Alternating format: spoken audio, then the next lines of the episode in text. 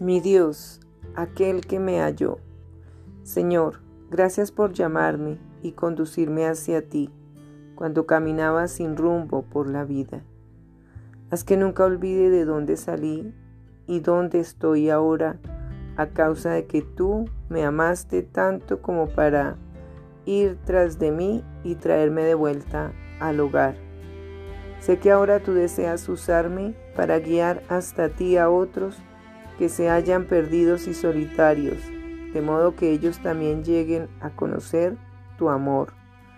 Yo sé que tú además me has llamado a ayudar a los que están heridos y a ministrar a los pobres, pero a veces, Señor, me siento vacía, demasiado vacía, como para poder llenar a otros, y confundida con respecto a lo que hace falta para poder brindar una guía espiritual.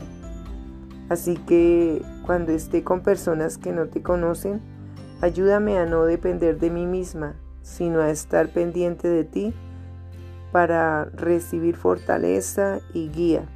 Sé, aunque a veces lo olvido, que tú me capacitas para hacer todo lo que me has llamado a hacer.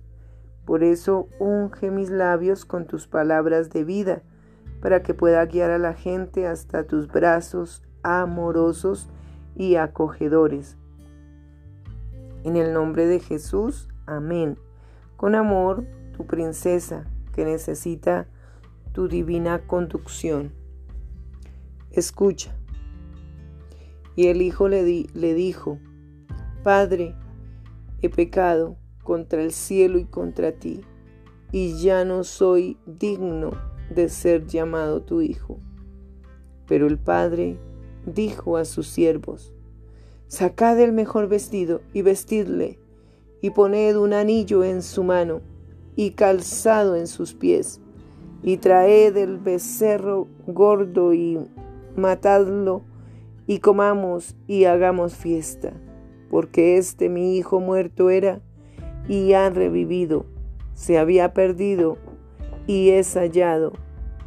Y comenzaron a regocijarse.